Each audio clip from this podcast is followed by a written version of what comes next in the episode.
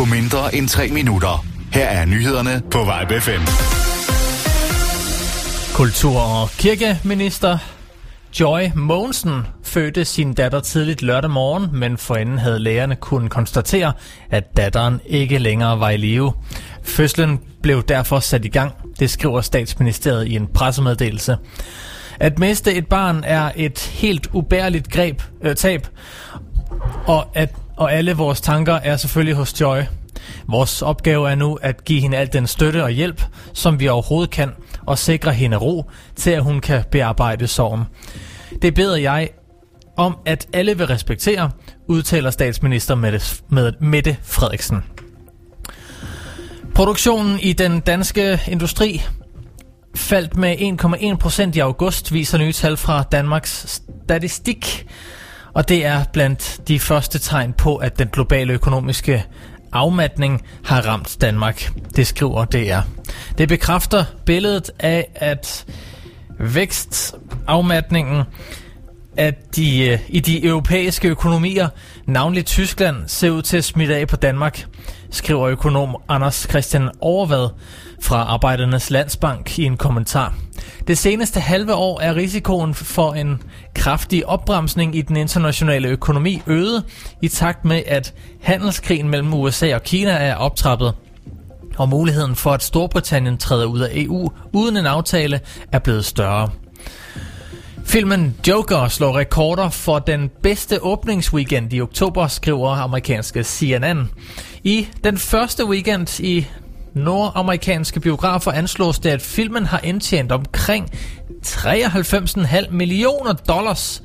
Det svarer til omkring 635 millioner kroner. På verdensplan har Joker ifølge nyhedsbureauet DPA indtjent $234 millioner, svarende til knap 1,6 milliarder kroner.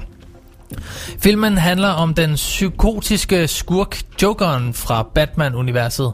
Han portrætteres af den amerikanske skuespiller Joaquin Phoenix, som har høstet store roser for sin præstation. Samtidig har filmen om den blodtørstige skurk haft den 4. bedste åbningsweekend blandt film, som er uegnet for børn.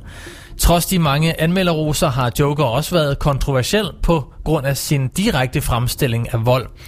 Joker slår med rekorden en anden skurkefilm af pinden som den bedst indtjenende film med en oktoberåbning.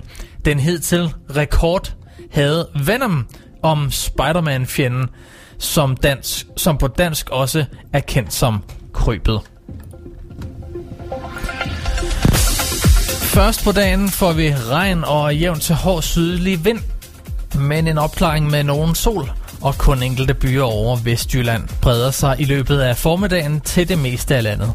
Sammen med opklaringen drejer vinden til vest og aftager noget. Temperaturer mellem 12 og 15 grader, og i aften og i nat byder det på vekslende skydække og byer flere steder lokalt, måske med torden, og temperaturer mellem 7 og 12 grader. En god morgen på Vibe FM.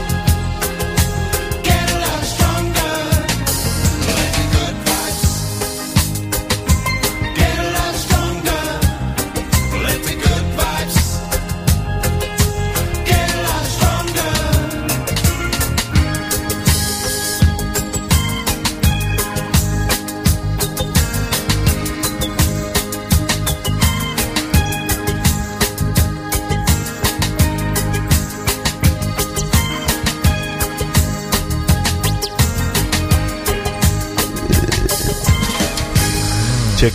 Godmorgen på Vibe FM. Åh ja. Godmorgen, Daniel. Godmorgen, Søren. Frisk. Ja, meget frisk. Du ser også frisk ud. Jo, tak. Jamen, men man bliver jo også så dejligt frisk af et frisk morgenbad om morgenen, ikke? Hold kæft, som det regner, mand. Det var sådan, det smådryppede i Aalborg, da jeg tog afsted fra Aalborg, og så da jeg kom ud i Hobro, så tænkte jeg også, at der er småregner også kun her. Ja, der stod det bare ned. Jeg vil godt lige sige, bare lige for at tegne et meget flot billede. Ja. Et meget flot billede, så drypper det over fra Søren af. Altså, ja, det drypper. Det er som om det stadigvæk regner på dig, og det er ikke færdigt. Nej, altså det er sådan hele mit... Brillerne er dukket. Det er sådan hele mit liv har været. Ja. Det regner altid på mig. Sådan er det bare.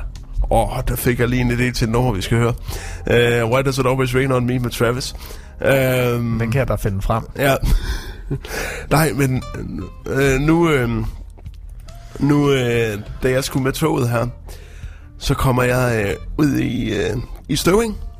Der er der en folkeskoleklasse. Jeg tror, det er folkeskoleklasse. Altså, det er umuligt at kende forskel på store folkeskoleelever og tidlige gymnasieelever nu om dagen. Mm. Men jeg tror, det var folkeskoler. Og de skulle åbenbart på Københavnertur. Så er der tre piger, der ser så nødsaget til at sidde på de der... Kom så med det, så. Ud med det. De der sædepladser der er lige for enden af en vogn. Du ved, dem, hvor der ikke er noget bord. Dem der, hvor man bare sidder ved siden af hinanden, sådan på ræd og række. Ja, ude siderne, ikke? Ja. Ved vinduerne. Og så går de op til deres lærer på et tidspunkt, og de står og ser vitterligt fortabte ud. Altså, de ligner nogle hundevalpe, der har mistet mor lige nu. Altså, de var virkelig fortabte, ikke? Og så viser det sig, at hvorfor har vi ikke fået sådan nogle pladser, som der er bord ved og sådan noget? Og deres lærer prøver sådan, jamen altså, det var de pladser her, vi kunne få. Og hun bliver sådan, men altså, jeg synes bare, det er totalt uretfærdigt, at vi bare skal sidde uden bord, når ingen andre har bord. Og så var han sådan lidt, jamen jeg skal da nok ringe til DSB for skolerejser, og så klage over, at vi fik 100 pladser med bord, og 3 uden bord, det skal jeg da nok. Og så kigger pigerne på deres lærer iskoldt, og så siger den ene, tak. Iskoldt. Tak, siger hun så. Hun havde tydeligvis ikke forstået ironien i sin lærer, eller også nægtede hun var. Okay. Det var eddermame. Ja, det manglede også bare, jo. Og jeg sad jo lige overfor dem. Jeg sad sådan, og hold kæft, det er en god historie til radioen. Det her, jeg skal bare blive ved, bare blive ved. Kommer der mere? Ja, ja. Det gjorde der så desværre ikke, fordi så sad de bare og mukkede over det. Det minder mig lidt om et klip med ham der fra, hvad hedder han... ham der Jeremy Clarkson fra Top Gear, der sidder på en restaurant, og så skal han, så bestiller han en meget, meget, meget dyr vin. Så skal han jo lige smage den for, om den er nu også okay, ikke? Ja. Så får han bare fyldt... Glasset skal fyldes helt op, ikke? Sådan. Og så bunder han det. Så fylder han det helt op en gang til. Og det bliver han ved med, indtil flasken den er tom. Ja. Så bagefter, så giver han flasken til tjeneren, og nikker og siger, ja, den er god nok, den får jeg en af. Ja, tak. Det er koldt. Iskoldt. Lige så iskoldt som hende folkeskolen. Nå, hvad lavede weekenden, Daniel? Jamen, jeg har siddet på min flade røv i den her weekend. Ja, det ved jeg jo faktisk også godt, at du har. Fordi... Det er et dumt spørgsmål, så. Du var der jo. Jeg var der. Jeg var inde og hilse på. Ja, jeg har været til netparty op hos vores fælles ven Kim. Ja. Hans bror Jakob var der, og Jesper var der. Ja. Før jeg er gået i skole med for nogle år tilbage. Ja. Og boede på skolehjem med os. Ja. Og så havde jeg jo selvfølgelig også Camilla med. Hun kan også godt lide at spille, så... Ja. Så vi brugte en hel weekend på at sidde og spille. Og jeg fangede jer midt i et spil Left 4 Dead. Ja, det gjorde du godt nok. Hvilket var meget spændende. Du var udnævnt til at være kællingen. Der var i hvert fald knald på, det er helt sikkert. Kæft, mand, som... Og det er så sket at være til netparty som tilskuer, fordi det var sådan, nej, smoker. Der er intet, der giver mening. Gu.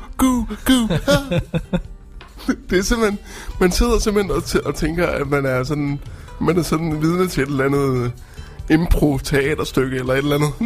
Man skulle næsten prøve at optage det en dag. Ja, lige præcis. Bare sådan. Og så se det helt uden kontekst. Ja, lige præcis. Hvad har du lavet, Søren? Se, hvad der bliver sagt. Jamen altså, hvad fanden er det egentlig, jeg har lavet? Fredag, der tog jeg det egentlig ganske stille og roligt. Og der var jeg faktisk... Nej, det var det fredag eller lørdag? Det kan simpelthen ikke huske det, men jeg var i hvert fald inde og se Joker i weekenden. Og det har ikke været hverken fredag eller lørdag, fordi du sagde nemlig, at I skulle finde en dag, hvor dig og Kim K. kommer ind og se den. Det var lørdag. Ja. Jamen ellers så kunne jeg jo ikke anmelde den i dag jo. Nej. Det var lørdag, fordi der havde jeg besøg af en kammerat, og så tog vi ind og så den. Okay. At det var sådan, det var. Mm. Jeg fik simpelthen ikke. Så det var i hvert fald... det var interessant. Ja. Og det skal I nok høre mere om, når klokken den bliver oveni. Hvad det er for en slags film. Hvis I ikke alle sammen har været inde og set den allerede. Nej, jeg tror du mener, hvad du havde lavet i weekenden. Det er sådan set kun været inde og se Joker, og så har jeg drukket lidt øl. Det er det, jeg har lavet. Jamen ved du hvad, det er heller ikke helt skidt. Ganske standard. Brugt tiden på at lave et nyt CV også. Nå. Ja. Ja, det skal jo også passes. Ja, men det skal det. Hvad du lavede i weekenden, det kan du sende en sms om på 42 44 19 19. Skriv Vibe FM plus din besked, og så send den afsted. Eller ring ind på 70 18 10 10. Eller eventuelt med et lille musikønske. Ja, det må man gerne.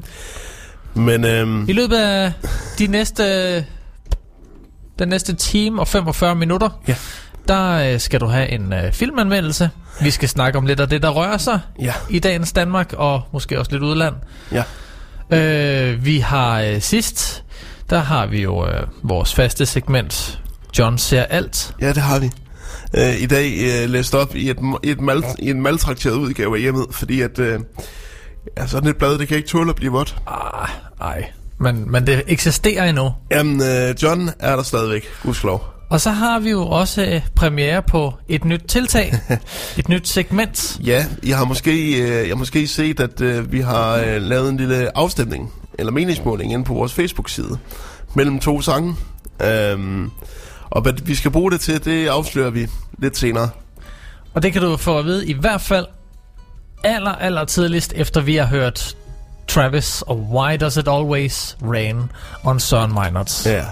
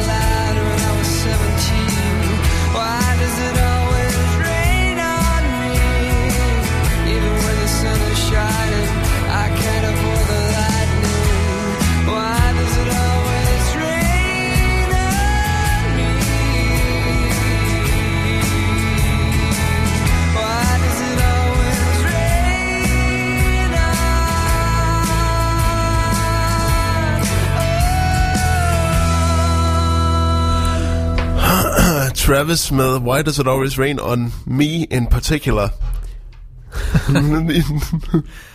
Ja. Øvbøv, hva'? Ja, for satan. Men nå. Ja. Ja. Du lytter på Vibe FM eller Radio Happy. Radio Happy, ja. Vi sender jo begge steder. Og jeg ved godt, at det ikke var den mest happy start, vi havde, fordi at jeg skulle lige være sur over nogle ting, og så, men nu er det kun gode vibes og happy faces. Kan du se, hvad jeg gjorde der? Ja, det kunne jeg godt. Ja, lige præcis. Ja. Ja. Du klarer den bare så godt, sådan. Ja, tak. Ja, du nailer den. Det kan jeg godt lide at få at vide. Ja, det ved jeg godt. Fordi min selvfølelse, den er så lille, så jeg har brug for, at den bliver pumpet op hele tiden. Vi skal lige have banket lidt selvtillid ind i kroppen på dig, ikke? Ja, lige præcis. Ja. Efter man er blevet gennemvedet af værkuderne. Hvad skal der ske i dag? Jamen, hvad der skal ske i dag? Der skal jo ske det, at vi skal i hvert fald have noget oplæsning og en filmanmeldelse, og så skal vi jo også have vores nye segment. Og det var faktisk en idé, som jeg fik. Jeg er slap i af, mand. Du skal nok få credit, men... Nej, det er fordi historien om idéen er bare meget sjov. Eller det ved jeg ikke om den er, men nu får I den i hvert fald. Okay, det kunne godt være, at du var sådan... At det var mig, der fandt på det. Det var mig. Og en af dem. Det var mig, der sagde det der først. Ja. Ligesom Kirsten Birkenau siger, jeg har aldrig sagt noget andet. Det var mig, der sagde det. Nej, men det er fordi, at jeg sad på min kondicykel søndag morgen og lyttede lidt til en podcast. Og der fik jeg lige pludselig en dag, så sad jeg og tænkte, gud, kunne det ikke være en idé at sætte to sange, som sådan enten melodiøst, temamæssigt, eller bare generelt moodmæssigt, læner så meget op af hinanden. Tag to store sange, sæt dem op mod hinanden, og så have en lille snak om hvordan de her sange er blevet til, snak lidt om baggrunden for dem og så videre, og så snak lidt om dem, og så få lytterne til at bestemme, hvilken en af sangene der skal vinde. Og det synes jeg egentlig var en meget god idé, og det synes du så også, Daniel? Det lød i hvert fald som en god udfordring. Ja. Så man kan faktisk sige, at det her nye segment, det bliver en afløser for noget, som vi ikke har haft i lidt tid, nemlig dagens udfordring. Fordi så skiftes vi hver især til at bestemme to sange hver uge, som skal konkurrere mod hinanden. Og så lurer mig, om vi ikke også nok skal spille vennersangen, når det endelig er. Så vi skipper helt taberen? Altså taberen kan bare få lov til at sige, nå, så vidste jeg ikke så meget om musik, som jeg troede ikke. Okay. Er det ikke fint nok? Jo. Det er det, vi gør. Så I kan få en masse ligegyldige musik-trivia og høre os sådan lidt diskutere om, hvad for en af de her sange, der er bedst. Og så kan I jo selv deltage i meningsmålinger, fordi det er jo jer ude bag højtalerne, der ligesom definerer, hvilken en af de her sange, der skal vinde. Det har ikke noget med os at gøre. Det er jer, der skal beslutte, hvilken en af de her sange, der skal vinde. Vi kan bare stå og plapre prætentiøst om, jamen det er det ene og det andet, men det er jer, der bestemmer. Så smut lige ind på Facebook, ja. Lige de sidste stemmer. Den udløber her klokken 9. Har du sat den til at udløbe? Jeps. Okay, den udløber klokken 9, så... Skal vi sætte den efter filmanmeldelsen så? Ja, det synes jeg, vi skal. Så cirka kvart over? Cirka kvart over. Det bliver en lidt lang filmanmeldelse i dag, fordi jeg har mange ting, jeg gerne vil sige om Joker. Okay. Jeg har en del ting, faktisk. Så det er ikke sådan en, der skal trækkes ud i langdrag, hvis vi nu sætter den over til halv? Nej, hvis vi sætter den cirka til halv 10, så tror jeg, det passer bedre. Okay. Så bliver hængende indtil da, fordi det bliver sgu hyggeligt alligevel. Det bliver hyggeligt, og I får en masse god information, og kan generelt høre og snakke, hvilke vi går ud fra, at det er derfor, I stiller ind på os, at de vil høre og snakke, eller så. Det kan da i hvert fald ikke være for det musik, der bliver spillet. Nej. Altså, nu kigger jeg på playlisten, det er jo bare tonsvis af lort. Ja, vi bliver nødt men så fik vi jo så heldigvis et musikønske, kan jeg se. Vi har faktisk fået to musikønsker her til morgen. Ja. Nej. Så skulle vi ikke bare lægge ud med dem, så vi kan nå at få dem ud af verden? Jo, selvfølgelig. Det første, der kom, det var fra... det er ønsket inde på vibe5.dk. Det er... The Vierenfeldt. Ja. Brian Vierenfeldt, der skriver, godmorgen. Godt, jeg ikke skulle i studiet i dag. Sikkert at være. Ha' en god dag. Brian, han var jo gæst i studiet i sidste uge. Ja. Og det kan man jo høre i podcasten på vores hjemmeside eller hans YouTube-kanal, ja, som jeg vist nok tror, vi har linket til. Han sendte jo faktisk også direkte på... Han lavede også en video fra sit besøg her, ja, på sin YouTube-kanal. Så. Hvor man lige kan se ham, mens han har siddet og snakket i radioen. Præcis. Så det er jo meget hyggeligt. Ja. Men... hold nu op. Brian vil i hvert fald gerne høre Venga Boys og Kiss. Yes. Godmorgen, Brian. Godmorgen, Brian.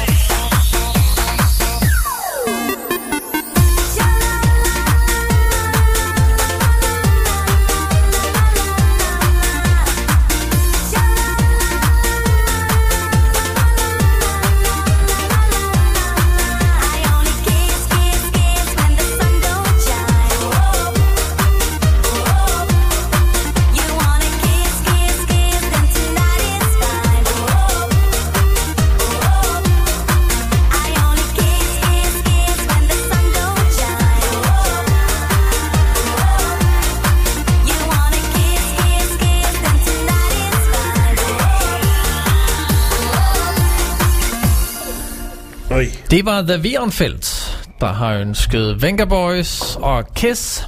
Ja. Yeah. When the sun don't shine.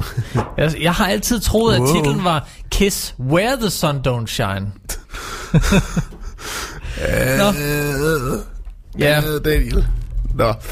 Jamen altså det skal jeg da heller ikke kunne sige, men altså det er derfor folk har grint af mig til karaoke aftener. det synes at være et fællestræk med alle Venga Boys sange, at man ikke rigtig sådan lige kan, at man dengang man var lille, der troede man det sang noget andet. Ja, og så når man så bliver voksen og hører sangen igen, så bliver man vildt skuffet. Man tænker om man bare var idiot, da man var barn, eller det var man jo selvfølgelig. Man var jo lidt en idiot, der var barn. Tak for musikønsket, Brian. Ja, tak for musikønsket. Det løftede lige dagen. Godt. Det var også godt lige at få efter Travis meget deprimerende rock. Det var meget dejligt. Så slemt var den jo heller ikke, vel? Nej, men altså jeg fik bare ubehagelige flashbacks tilbage til, hvor jeg blev gennemvedet. Så det var faktisk en lidt traumatisk oplevelse for mig. Vi skal da have en sang, du kan varme dig lidt på. Har vi en varm sang eller sådan? Jamen det er fordi jeg har fået et andet musikønske. Ja, er den varm? Det er fra Theis. Ja. Han ønsker sig noget. Han skriver: Hej Søren og Daniel, godmorgen.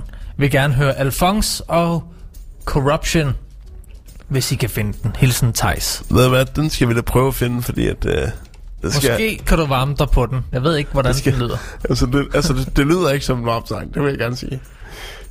Det lyder som en meget, meget, meget, meget, meget kold sang. Men måske også en god sang. Anyways. Det bliver en god sang, det er jeg sikker på. Jeg så her, da jeg stod op, jeg tjekker jo altid nyhederne, bare lige for at tjekke sådan, hvad frygtelige ting, der er sket i de 8 timer, jeg havde lukket mine øjne. Og så sker der åbenbart det, at USA åbenbart er ved at trække sig ud af Syrien. Nå. Både på den ene og den anden måde. Og nu og så ja, lige præcis. Og nu tænker Tyrkiet, det er fedt, fordi at så kan vi jo lige snige os ind, når Trump og kompanerne, de sniger sig ud. Og så har Trump sagt: ja, jeg støtter det bare ikke, og hvis I foretager jer noget som helst, så ødelægger jeg jeres økonomi. Det har Donald Trump været ude at sige. Altså det, ja. Og jeg kan faktisk, skal jeg lige prøve at se, om jeg lige kan finde det oprindelige tweet, fordi det tweet, ja, det tweet, det er klassisk Trump. Det er klassisk Trump. Har du ikke et eller andet lige, mens jeg lige prøver at finde det her? Hvad siger? Jo, du lytter til Vibe FM og Radio Happy. Det her er en god morgen i studiet med Søren Meinertz, og mit navn er Daniel Frank. Vi sidder her frem til klokken 10, og det gør vi hver tirsdag morgen mellem 8 og 10. Så hvis du lige vil have et smil på læben og starte dagen ud, så er det her, du skal lytte med. Og hvis du ikke kan lytte med i det tidsrum, så må du også gerne lytte til podcasten, som findes altid på vibefm.dk/podcast. Og det har vi jo faktisk lavet en lille teaser for det her, så måske skulle vi lige fyre den af, mens du gør dig helt klar. Ja. Hvad siger du til det? Jo. Bare lige, det gør vi. Ellers så har det jo fandme været spild af tid. Ja, lige præcis. Hej, jeg hedder Daniel Frank. Og jeg hedder Søren Meinertz. Det er også fra en god morgen. Dit foretrukne radioprogram hver tirsdag morgen fra 8 til 10. Her kan du blandt andet høre skævt snak om aktuelt, filmanmeldelser. Nogle gange har vi gæster i studiet. Faktisk hygger vi os bare og snakker lidt om det, vi synes er interessant. Og indimellem holder vi også en konkurrence. Ja, når vi har råd til en konkurrence, ikke? Hvorfor skal du altid være så nærig? Du kan altid som lytter blande dig i programmet, hvad enten du har et musikønske eller et indspark i debatten, ved at sende Vibe FM plus din besked til 42 44 19 19. Skulle vi ikke også lige nævne, at man også kan ringe på 70 18 10? Lad nu være med at afbryde mig, når jeg taler. Du bestemmer selv, hvordan din morgen skal være. Så lyt med på vibefm.dk hver tirsdag morgen fra 8 til 10. Så er du sikker på, at det bliver... Er det på 3? Det er på 3. 1, 2, 3. En god morgen. Pis. Kom nu, Søren. På 3, okay. Så efter 3. Det er fandme som, at han spasser i studiet, det her. Du sagde på 3, og så gjorde det efter 3. Så efter 3. Efter 3, okay. 1, 2, 3. En god morgen. Det var da meget synkron, var det ikke? Det var okay. Det tror jeg, det var. Det er ligesom i dødbringende våben. Det er sådan, we always go on free. No, you say after free. Du skal bare lige være sikker på, hvad det betyder, når det du siger. Ja. Jeg er jo ikke synsk, vel? En god morgen. Tirsdag 8-10. Og det var dagens indslag af ananas i egen juice. Copyright Pineapple Entertainment, Anders Breinholt. Nej. Ved du hvad, helt der skriver vi fandme selv vores content. Vi napper ikke eller viser noget andre har lavet og griner af det, eller får folk til at grine af det. Er det ikke primært det vi gør? Det er fandme ikke content. Er det ikke primært det vi gør? Nej. Nå. Her, jamen det er vi, okay, så tager vi noget og gør det til vores eget. Det er der forskellen er. Okay, ja. Det kan være jeg ringer over til Vigman her senere og lige laver en deal med dem. Det kan være de vil købe det. Det kan se. Send under pineapple-flagskibet. Det vil de. Ja, det vil de 100%. På 19 sæsoner af... Med 19 sæsoner af natholdet, så kan sådan en deal sgu ikke slå fejl. Altså, jeg har drukket shots med Anders Breinholt. Jeg er sikker på, at jeg kan... Ja, en live podcast af Anders og Anders, som de faktisk holdt på værtshuset hos Anders i Aarhus, hvor jeg tog derned sammen med en kammerat. Og så spurgte vi bare om det efter udsendelsen, om de var interesseret i at komme ned. Den komplementære selfie, og bare lige sådan, om vi måtte give en omgang. Det måtte vi da godt. Så fik vi en god bitter. Og en pilsner og et selfie. Sådan. Det var dejligt. Fik du også en kop? Det gjorde jeg dog ikke, nej. De har jo ikke... Jeg mener ikke, de havde merchandise på det tidspunkt, fordi det var... Anders-Podcasten var stadig temmelig ny dengang. Okay. Det var i sommeren 2017, kan jeg huske. Undskyldninger er der nok af. Ja, lige præcis. Ja. Jeg kan ikke engang få en kop. Eller, man ved altid, at Anders Breinholt har en natholdskop, eller en anden kop, et eller andet sted. Skal nok lige på sin person. Ja. Bare der står Anders Breinholt på den. Men anyways, jeg fandt tweetet, som Donald Trump lavede i går. Lad os høre det. Omkring, Tyrkiets militære indblanding i Syrien. Han skriver, "As I have stated strongly before, and just to reiterate, if Turkey does anything that I, in my great and unmatched wisdom, consider to be off limits, I will totally destroy and obliterate the economy of Turkey." Economy med stort E. "I've done before," i parentes. "They must, with Europe and others, watch over something, something, something." Jeg synes bare, at det der er værd at bide mærke i her, det er "in my great and unmatched wisdom." Prøv lige at vente lidt. Ja. Der er mere endnu, ikke? Jo, det er der. Men, hvad hedder de der musikbokser, du drejer rundt med? Jeg ved godt, hvad fanden er det hedder? Ja, det er sådan en... det er sådan en... lirekasse, det er det. En lirekasse, for helvede, ja. Hvad mener du med det? Mener du, at Donald Trump er en lirekasse? Så skal jeg lige bede dig om at blive... Så jeg bare læs videre. Jamen, for helvede, jeg er jo ikke på Twitter. Så kan jeg sgu nok ikke se det fulde tweet. No. Okay, så prøv at læse det igen. Okay. "As I have stated strongly before, and just to reiterate, if Turkey does anything that I, in my great and unmatched wisdom, consider to be off limits, I will totally obliterate and destroy the economy of Turkey. I've done before. They must, with Europe and others, watch over our great world.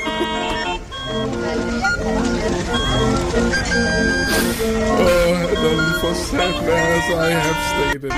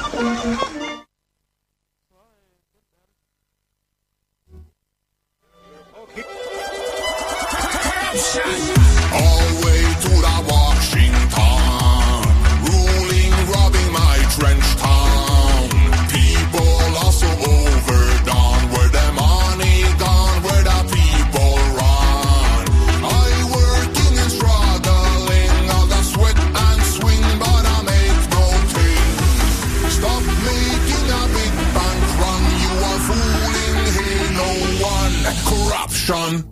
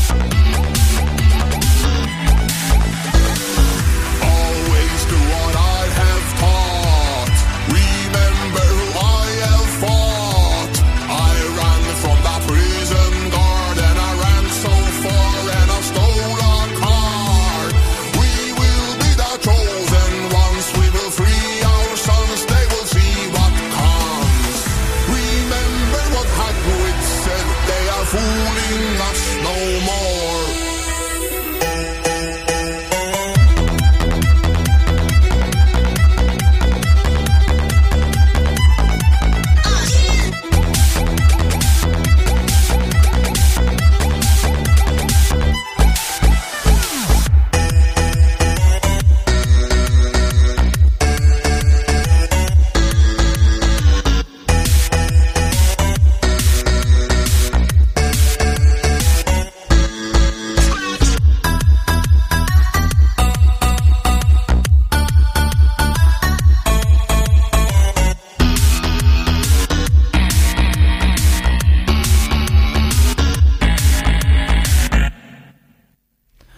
Alphonse og Corruption. Thijs lytterønske. Ja. Og det I oplevede før vi spillede det her musiknummer, det er simpelthen sådan du laver radiosatire for ingen penge. Du læser. Nej, jeg mente disco. Du læser et tweet op for Donald Trump. Ja. Og så kommer der lidt lirekasse. Og så spiller du lidt lirekasse musik. I bliver overrasket over hvor nemt det er at gøre meget sjovt. Så hver gang vi har et tweet for Donald Trump, så kan I regne med, at der kommer noget lirakassemusik oveni. Det er et must. Ja, det må man sige. Især når han sidder og siger sådan noget, som han har sagt i det her tweet. Prøv, og hvis I ikke synes, at det virker, så prøv at forestille jer Donald Trump stå med en lirakasse, mens han siger det her. Jeg garanterer jer for, så vil I lige pludselig synes, det er sjovt. Man kunne jo også, hvis man nogensinde oplever Donald Trump live, ikke? Og man ser hans tale, så kan man jo lige skrue op for lirekassen. Eventuelt have en lirekasse med, og så lige give den fuld arm. Fuld lirearm. En hel sal af mennesker. Mens han snakker, ja. En hel sal af mennesker, der stiller sig op. Med hver deres lirekasse. Og så begynder Donald Trump at sige... Bing bong, bing bong. Yeah. Klokken den er 8.43. Vi har skippet en reklameblok, som skulle have været her klokken 8.30. Det er jo lidt kritisk, fordi så er der jo nogle annoncører, der ikke helt får noget for får den valuta for deres penge, som de nu skal have. Så skal vi have en reklameblok? Nu, jamen vi skal have en reklameblok. Okay. Minimum to hver time. Okay. Klokken hel og klokken halv. Ja. Nu er det jo bare lige sådan, at vi har ikke nogen reklamer lige nu. Så vi laver en selv. Okay. Hvis du godt kan lide, hvad du hører, så har du nu mulighed for at støtte Vibe FM. Ja. En god morgen. En god eftermiddag. Med Flemming Sørensen for eksempel. Popmix med Peter McFly mandag og onsdag. Wax Warriors torsdag. Du kan også støtte Radio Heavy. Party Vibes. Yeah. Du kan også støtte produktionen til Radio Happy og deres udsendelser. Yeah. Du kan støtte økonomisk med en 5-kroners penge, en 10-kroners penge eller en 1.000 kroners penge. Ligegyldigt hvad du har på lommen, så kan du støtte med det økonomisk ved at besøge vibefm.tier. Det er med tallet 10 er.dk. Altså vibefm.tier.dk. Her kan du gå ind og så vælge det beløb du har lyst til at give fast hver måned til Vibefm. Og alle pengene går ubeskåret til mig.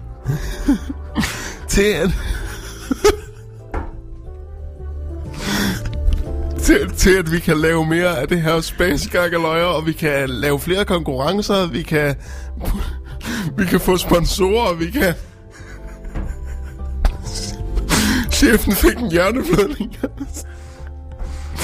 Nej, men hvis I støtter, så kan vi lave mere af alt det, I synes er så godt, som vi faktisk laver for jer gratis lige nu. Og så kan I jo også, som sagt, gå ind og få flere konkurrencer, så det er der ikke nogen grund til ikke at få, vil jeg sige. Så hvor mange penge er det, du skal have om måneden for at komme her i studiet? Om måneden? Ja, du skal jo bruge nogle penge privat for at komme herned. Ja, 350. Om måneden? Cirka, ja. Og det er for togbilletten? Det er for togbilletten, ja. Og så regner vi ikke de der biografbilletter med til filmanmeldelser og sådan noget, som du også laver. Nej, det gør vi ikke. Okay. Så i hvert fald 350 kroner skal du have, ja, for at kunne møde op i studiet. Ja, lige præcis. Ja. Så det er penge, du skal have fra Vibe FM, ja, nu, for at du overhovedet kan være her. Nemlig, hver tirsdag. Og så med en ugenlig biografbillet, cirka. Ja, og hvad koster en pose kaffe? En pose kaffe? 35 kroner, ja, per pose, og vi bruger i hvert fald en pose om måneden. Ja. Bare til det her program. Ja. Så hvad er vi oppe på? Vi skal gerne op på en 400-500 kroner måske. Bare lige for at dække. Ikke? Men det er også kun 50 folk af 10 kroner. Jo, eller hvis alle lyttere bare gav 5 eller 10 kroner. Er I sindssygt, mand? Vi vil komme helt op og ringe. Det er sat med meget kaffe, man kan købe for de penge. Det er det. Og ikke så mange ture med DSB. Men man kan få meget kaffe for pengene. Højler mig til det her, det er den længste reklame nogensinde. Det er også den bedste. Ja, det er det faktisk. Det er ikke det der, nu skal du huske, at der er tilbud på... Nej. Så, på torsdag. Og det er jo faktisk et super godt initiativ, det her tier, fordi jeg støtter selv nogle ting. Gør du? Via tier. Jeg støtter et par podcasts, og jeg støtter Shitministeriet. Okay. Hans tale hver uge. Den støtter jeg. Fedt. Så... det er altså en god idé, så bare ind og støt Vibe FM, så I kan høre mere af alt det her, I oplever. Jeg har tænkt på at støtte med Dansk Tale-podcasten igennem tier, men jeg har bare ikke mulighed for det lige nu. Altså, nej, du ved, når jeg skal melde mig på sådan et subscription, hvor jeg betaler noget fast om måneden, i support til nogen, så bliver det altid trukket... Når alle mine regninger er blevet betalt, og så er der ikke flere penge tilbage på kontoen, til at de kan få nogle penge. Og så ryger der lige pludselig, så man tænker, for satan, jeg skulle ikke have meldt mig til nu. Og så skriver de jo alle sammen, hvorfor støtter du ikke også mere? Du bliver så ked af det. Nå, så, men hvis du har lyst til at støtte programmet eller radioen økonomisk, og du godt kan lide udsendelserne, jamen har du bare en 5 kr. Eller en 10 kr., så hop ind på vibefm.tier.dk. Tak. Nu skal vi have en sang, og det bliver fra Lord Siva og Vera med Paris. Right. Paris, I see you walking across the street at night. The streets of London, I see your shadow moving city lights. I wanna spoil you, a toy for you, never avoid you, swim up beside you. I'm by it. In my illusion, you're all I see, stuck in an ocean, you stand by me. And for a second I thought I could see my baby walk up on me. The streets of Paris, I see you walking across the street at night. The streets of London, I see your shadow moving city lights. Can't get you off my mind.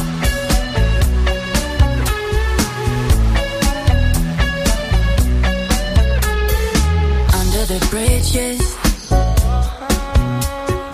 memory glitches, silhouette dancing at the end of the alley. I'm by it. For a moment I thought it could be for real and not just a dream. The streets of Paris, I see you walking across the street at night.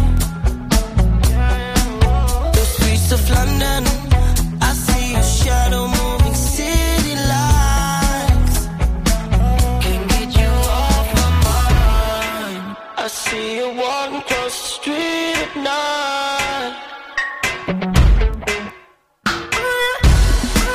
I see your shadow moving city lights. Can't get you off the streets of Paris. I see you walking across the street at night. The streets of London, I see your shadow moving city lights.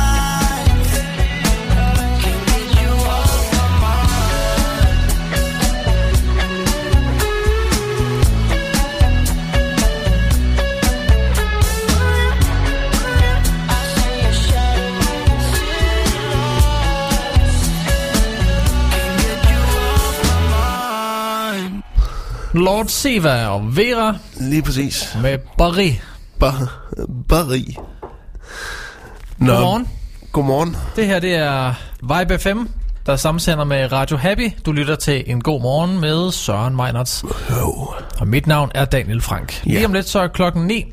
Så skal vi have nyheder, en vejrudsigt og en filmanmeldelse. Ja. Og du har været inde og set Joker. Ja, jeg har været inde og set Joker.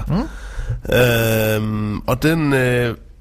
og altså det, der er mange ting jeg gerne vil sige om den film, fordi det er jo uden at prale, så er det en film jeg har ventet på i rigtig lang tid. Jeg har faktisk ventet på en Joker standalone film, før der overhovedet var planer om en Joker standalone film, fordi jeg synes Joker er en af de vildeste tegneseriefigurer nogensinde. Altså han er så interessant, og der er så mange takes du kan lave på ham, og der er så mange takes der er lavet på ham. Lige fra Cesar Romero i Batman The Movie fra 1966, henover Jack Nicholson, Mark Hamill, Heath Ledger. De har alle sammen bidraget med noget, skal vi sige, noget unikt i deres Joker portrættering. Så det var en film jeg glæder mig meget til, og nu har vi den så endelig.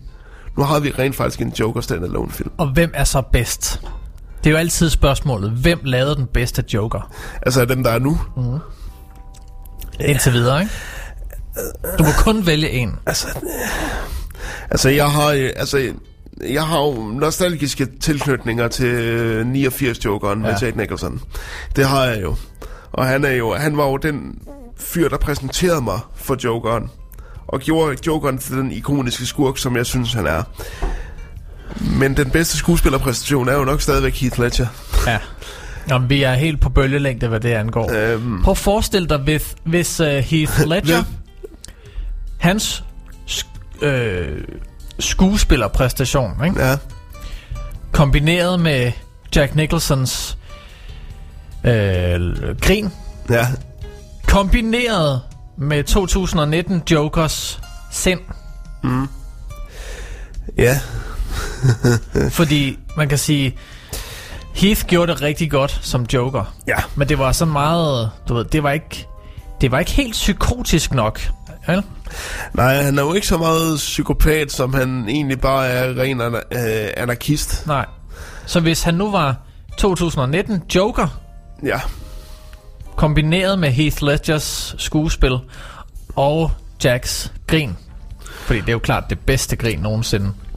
Og der vil jeg jo sige, at skulle vel aldrig lige have en Joker laugh compilation eller en comparison et eller andet sted. Men jeg vil jo sige, at efter så mange portrætteringer, så skulle man jo tro, at det ville blive stale. Men det gør det så alligevel ikke, og det er så den kødlunch, jeg vil smide jer ind til, vi egentlig skal til den proper anmeldelse. Som kommer lige om lidt. Ja, lige præcis. Som kommer her efter nyhederne 9:00. Har vi en god laughing compilation? Ja, jeg har en her. Okay, lad os lige prøve at høre. Den er nok lidt lang, men nu prøver vi lige at tage... Det er de forhenværende jokere. Ja. Det er de forhenværende jokere.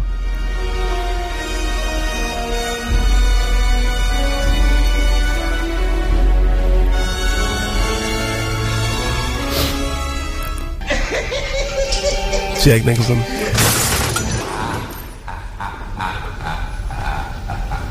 Heath.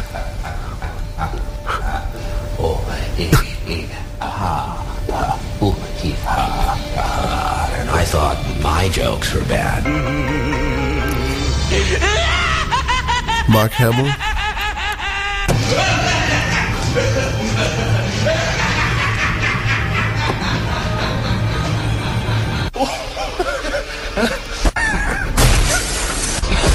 I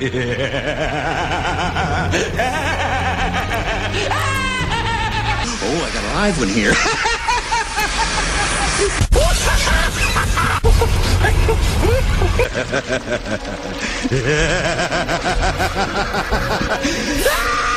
Yeah.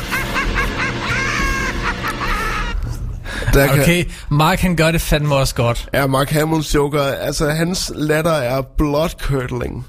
Altså den starter jo nærmest som sådan et lille giggle, og så rejser sig op til bare at blive den mest maniske latter, du nogensinde har hørt. Det er faktisk ret imponerende. Jeg havde faktisk helt glemt, hvor fantastisk han egentlig er som jokeren. Men det er jo så også fordi, at jeg så jo aldrig Batman The Animated Series på originalsproget. Jeg så det altid som det der søndagssegment i Snor Snup Søndagsklub. Og der var det jo... Hvad er det, han hedder? Jeg tror faktisk, det var... hvad er det, han hedder? Vores allesammens, altså voiceover artist, der stort set har lavet alle voiceover i hele verden. Ham, der er Scooby-Doo og Pumba. Hvad er det, han hedder? Lars Thiesgaard. Lars Thiesgaard. Jeg tror, det var ham, der var jokeren i den danske udgave af Batman The Animated Series. Og Lars Thiesgaard kan sgu ikke grine som Mark Hamill, fordi at... Og Mark Hamill er jo øvrigt Luke Skywalker fra den originale Star Wars-trilogi. Ja. Hvilket i øvrigt minder mig om noget. I sidste tirsdag var jeg jo inde og se Star Wars og New Hope. Okay. Altså den første Star Wars-film fra 77 med full-on symfoniorkester. Det gad jeg fandme godt at se. I Aalborg Kongress- og Kulturcenter. Ja. Det sagde du godt nok, at du skulle sidste uge. Ja. Det var eddermame en fed oplevelse. Altså, de små hår, de rejste sig i den grad. Altså, det var helt vanvittigt. Når først, du ved, strengene begyndte at rejse sig. Når Luke står og kigger på de to sole. Det kan jeg godt sige, jamen, det var helt vanvittigt. Det, der så var lidt sjovt, det var, at da vi så er ved at sætte os, vi er kommet ind, vi har fået vores complimentary vand, alt det der. Så sætter vi os, og så skal man jo klappe, når konduktøren, hvad hedder han? Dirigenten. Konduktøren.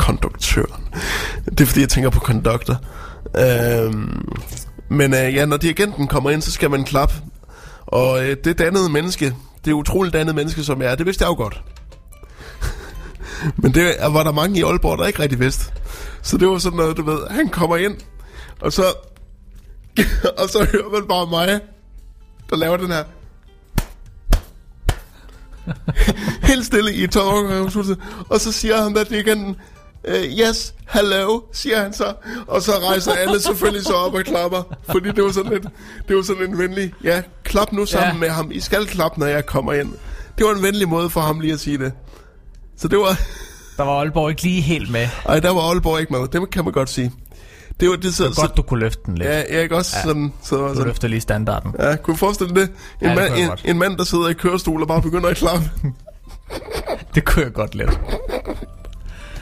Mens I forestiller jer det, så er klokken jo lige så stille at gå hen og nærme sig de 9. Ja, og indtil da. Hvad skal vi have? Har en filmanmeldelse på vej lige om lidt. Ja.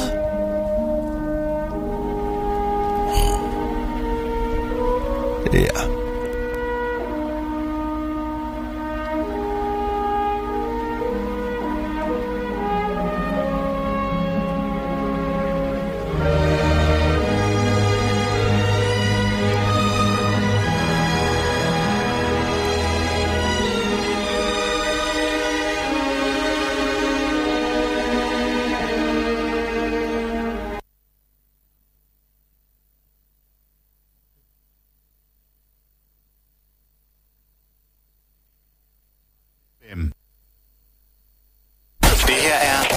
FM. Nu får du overblikket på mindre end 3 minutter. Her er nyhederne på Vibe FM. Kulturminister og kirkeminister Joy Mogensen fødte sin datter tidligt lørdag morgen, men forinden havde lægerne kunnet konstatere, at datteren ikke længere var i live. Fødslen blev derfor sat i gang, det skriver Statsministeriet i en pressemeddelelse. At miste et barn er et helt ubærligt tab, og alle vores tanker er selvfølgelig hos Joy. Vores opgave er nu at give hende al den støtte og hjælp, som vi overhovedet kan, og sikre hende ro til, at hun kan bearbejde sorgen. Det beder jeg om, alle vil respektere, udtaler statsminister Mette Frederiksen. Statsministeriet opfordrer desuden pressen og offentligheden til at respektere, at Joy Mogensen kan få fred til at håndtere sin sorg og komme sig over fødslen. Produktionen i den danske industri faldt med 1,1% i august, viser nye tal fra Danmarks Statistik. Og det er blandt de første tegn på, at den globale økonomiske afmatning har ramt Danmark, skriver DR. Det bekræfter billedet af, at vækstafmatningen i de europæiske økonomier, navnlig Tyskland, ser ud til at smitte af på Danmark, skriver økonomer Anders Christian Overvad fra Arbejdernes Landsbank i en kommentar. Det seneste halve år er risikoen for en kraftig opbremsning i den internationale økonomi øget, i takt med at handelskrigen mellem USA og Kina er optrappet, og muligheden for, at Storbritannien træder ud af EU uden en aftale, er blevet større. Filmen Joker slår rekorden for den bedste åbningsweekend i oktober, skriver CNN. I den første weekend i nordamerikanske biografer anslås det, at filmen har tjent $93,5 millioner, svarende til omkring 635 millioner kroner. På verdensplan har Joker ifølge nyhedsbyrået DPA indtjent $234 millioner, svarende til knap 1,6 milliarder kroner. Filmen handler om den psykotiske skurk Jokeren fra Batman-universet, der portrætteres af den amerikanske skuespiller Joaquin Phoenix, som har høstet store roser for sin præstation. Samtidig har filmen om den blodtørstige skurk haft den fjerde bedste åbningsweekend blandt film, som er uegnet for børn. Trods de mange anmelderroser har Jokeren også været kontroversiel på grund af sin direkte fremstilling af vold. Jokeren slår med rekorden en anden skurkefilm af pinden som den bedst indtjenende film med en oktoberåbning. Den hed til rekord havde Venom om Spider-Man-fjenden, som på dansk også er kendt som Krybet. Først på dagen skydet med regn og jævn til hård vind. Sydlig vind, men en opklaring med nogen sol og kun enkelte byer over Vestjylland breder sig i løbet af formiddagen til det meste af landet. Temperatur mellem 12 og 15 grader i aften og i nat, væksterne skydække og byer flere steder, lokalt måske med torden og 7-12 grader. En god morgen på Vibe FM.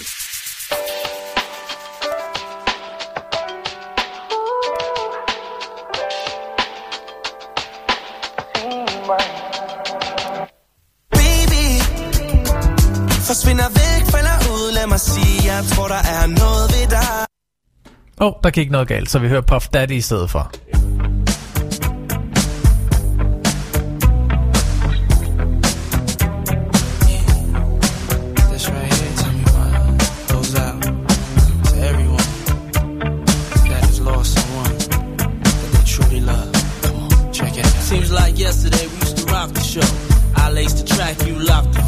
So far from hanging on the block for dough. Notorious, they got to know that life ain't always what it seemed to be. Words can't express what you mean to me. Even though you're gone, we still a team. Through your family, I'll fulfill your dreams. In the future, can't wait to see if you open up the gates for me. Reminisce sometime, the night they took my friend. Try to black it out, but it plays again. When it's real, feeling's hard to conceal. Can't imagine all the pain I feel. Give anything to hear half your breath. I know you're still living your life after death.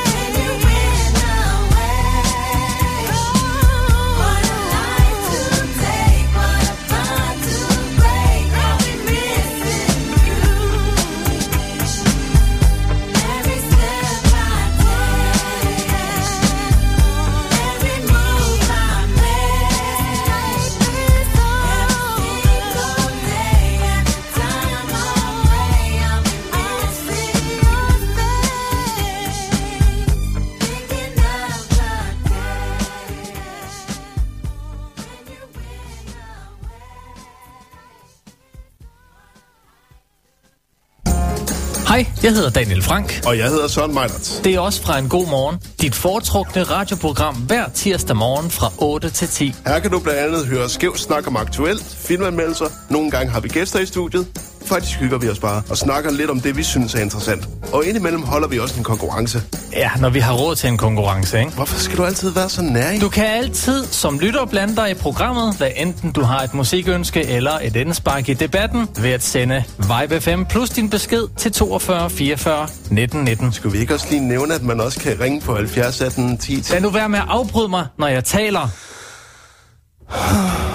Du bestemmer selv, hvordan din morgen skal være. Så lyt med på vibefm.dk hver tirsdag morgen fra 8 til 10.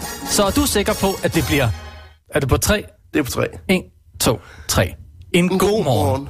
Ah, pis. Kom nu, Søren. På 3, okay. Så efter 3. Det er fandme som at han spasser i studiet, det her. Du sagde på 3, og så gjorde du det efter 3. Så efter 3. Efter 3, okay. 1, 2, 3. En god morgen. Det var meget synkron, var det ikke? Det var okay. Det tror jeg, det var. Det er ligesom i dødbringende våben. Det er sådan, we always go on free. No, you say after free. Du skal bare lige være sikker på, hvad det betyder, når det du siger. Ja. Jeg er jo ikke synsk, vel? En god morgen. Tirsdag 8-10. Så blev det fandme en god morgen. Ja, det gjorde det. Så er vi hermed krydset over i formiddagen. Og klokken, den er blevet 10 minutter over 9. Ja. Det betyder, at det er blevet tid til en filmanmeldelse. Jeg skulle da glemt noget. Ja, der er et eller andet galt herude.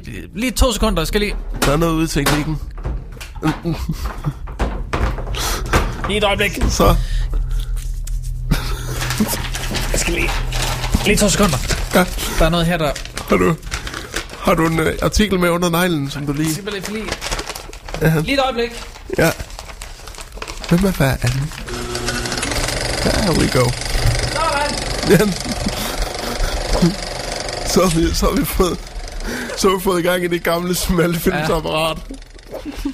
Så kan du. Fordi det er jo faktisk ikke en lydeffekt. Det er jo rent faktisk et smalfilmsapparat, vi har til at slå hende. Ja, det er ikke altid, det kører. Nej, lige præcis. Men i dag handler det om Joker, som er den nye standalone film. Joker standalone film. Og den handler jo om Arthur Fleck, som spilles af Joaquin Phoenix. Og han er en lettere deprimeret, men faktisk meget deprimeret komiker med drømme om at blive en stor stjerne. Han ser sit yndlingstalkshow Murray i fjernsynet hver eneste aften og håber på at komme til at optræde på det show. I virkeligheden er dog en helt anden, fordi at Arthur Fleck, han bliver overfaldet på arbejde, hvor han er sådan en sign-twirler. Han snurrer rundt med skilte, iført sådan et klovnekostyme. Og det, I ved, everything must go-skiltene og sådan noget, som man ser på amerikanske adjørn. Og sådan en er Arthur Fleck. Og han bliver tævet, og der er generelt ikke nogen, der giver særlig mange fucks for Arthur Fleck. Og da han så en dag... har et uheldigt sammenstød med tre Wayne Enterprise ansatte. Går det galt, og han begynder lige så stille at synke ned i en spiral af vold, hvor den ene grufulde sandhed faktisk afslører den anden, om både omkring hans ophav og omkring hans privatliv. Så jeg havde store forventninger til den her film. Især fordi, at jeg ved, at Joaquin Phoenix ikke er en skuespiller, som tager en rolle for pengenes skyld. Han tager en rolle, hvis han synes, at filmen er noget værd. Så man ved, at okay, han har i hvert fald set noget i den her, så man tænker, så skal det nok gå hen og blive ret godt. Og Joaquin Phoenix er en af de dygtigste skuespillere, vi har. Det vil jeg stå fast ved. Han er simpelthen fantastisk. Og jeg vil sige... Han er en af de primære grunde til, at den her film fungerer så godt, som det gør. Altså, han er Jokeren. Hvordan han skifter mellem at være den ynkelige og nedtrådte Arthur Fleck, og hvordan han kan skifte fra at være ynkelig til at være voldsom og selvtillidsfyldt og tilbage til ynkelig. Hvordan han kan gøre det i løbet af et blik. I løbet af et 3 sekunders blik kan han emulerer alle de følelser, der går igennem Arthur Fleck på det her tidspunkt. Så der er ikke nogen tvivl om, at Joaquin Phoenix i den grad har gjort sit hjemmearbejde, og han fortjener så meget den Oscar, som han sikkert nok skal blive indstillet til, for at kunne gøre det her. Fordi at han udstiller i den grad det her menneske som en mand, som bare ligger på bunden af samfundet og bliver trådt på. Altså, han kan ikke få den medicin, han har brug for, der bliver skåret tilbage på hans medicinske tilskud, og han kan ikke få den hjælp, han har brug for, fordi at samfundet lider jo også under nedskæringer, så de kan ikke rigtig finde nogen psykologer til ham, som gider at rigtig at høre på hans problemer, for Arthur Fleck, han har mange problemer. Så som hele en mand, der bliver skubbet ud til kanten af, hvad han kan klare, og bliver et helt andet menneske. Til sidst, der fungerer den her film så perfekt. Jeg vil også sige, at Todd Phillips, instruktøren, som jo blandt andet er kendt for Hangover-filmene og komedien War Dogs, han er rigtig god til at skabe en 80'er kulisse, fordi den her film skal forestille at foregå i 1981, hvis jeg ikke tager meget fejl. Med sådan et rigtig, rigtig slummiljø, der ligger skraldesække i på alle gadehjørner, der stiger damp op fra kloakkerne, alt det her. Og på mange måder minder dens visuelle udtryk meget om Martin Scorsese-film som Taxi Driver.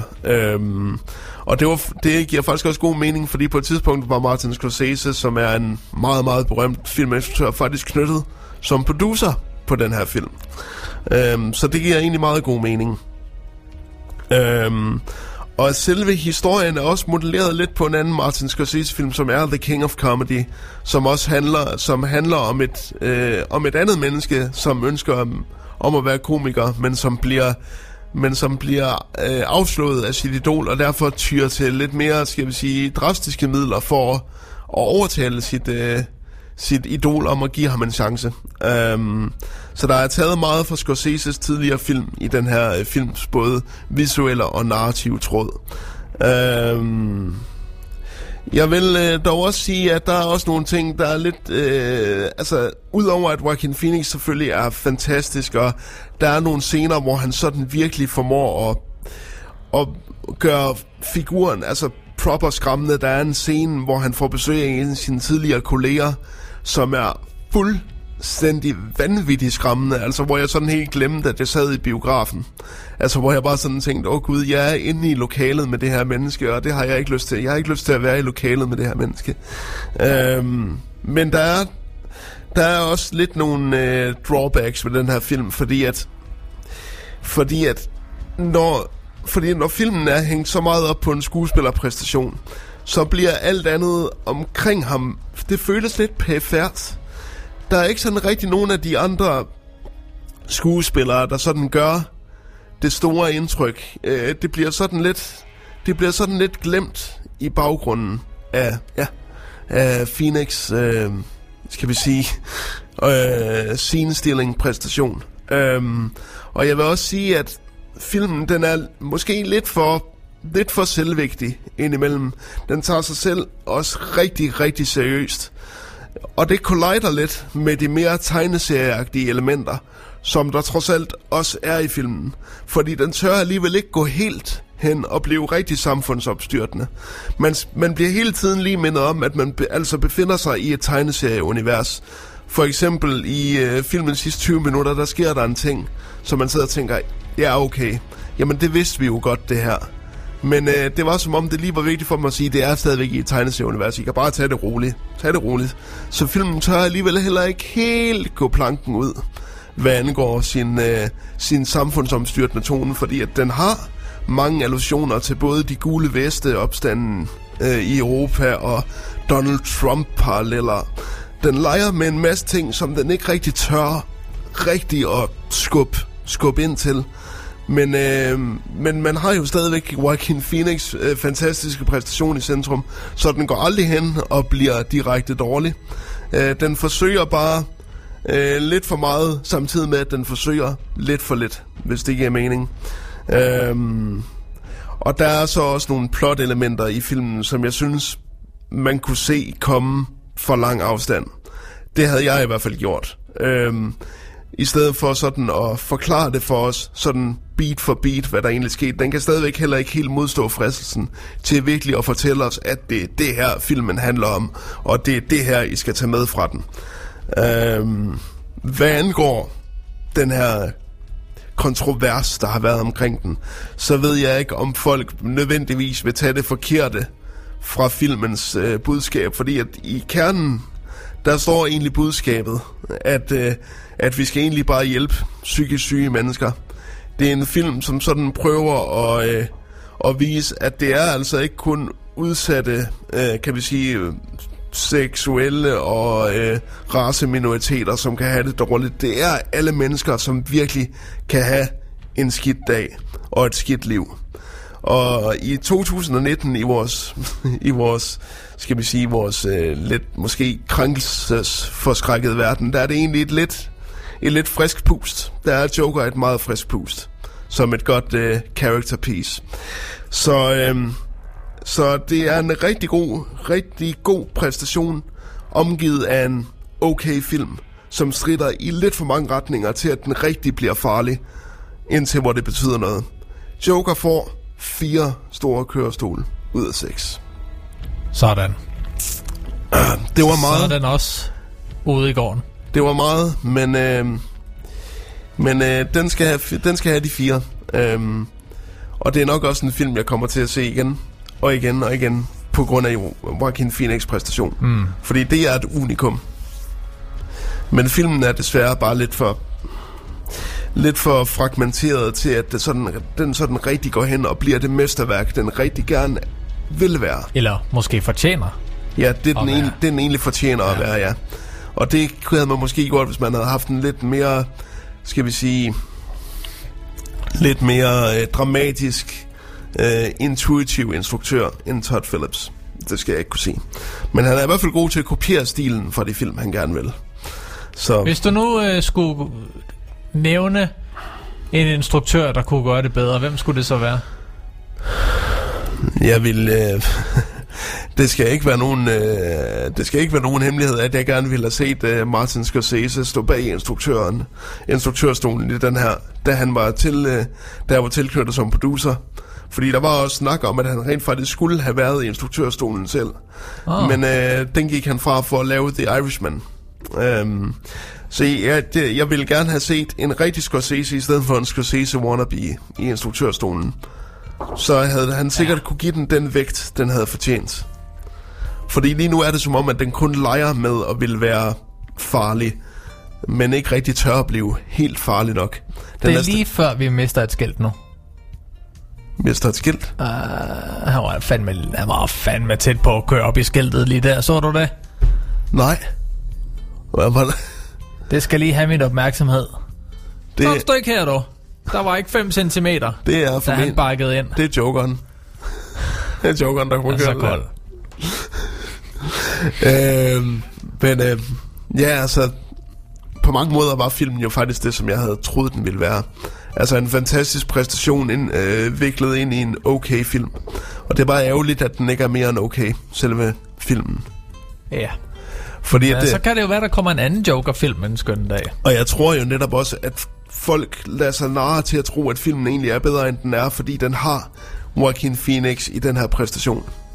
Fordi det kan man jo, hvis man lader sig for meget rive med af en skuespillerpræstation, så kan man jo godt sådan narres til at tro, at filmen faktisk også er bedre, end den er. Mm.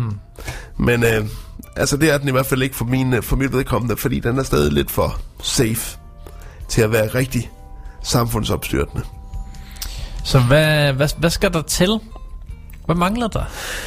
Det der mangler, det er, at den skal have mere, skal vi sige, dramatisk tæft. Den skulle sådan forsøge at gøre lidt mere ud af, hvorfor hele den her uprising i Gotham, den starter.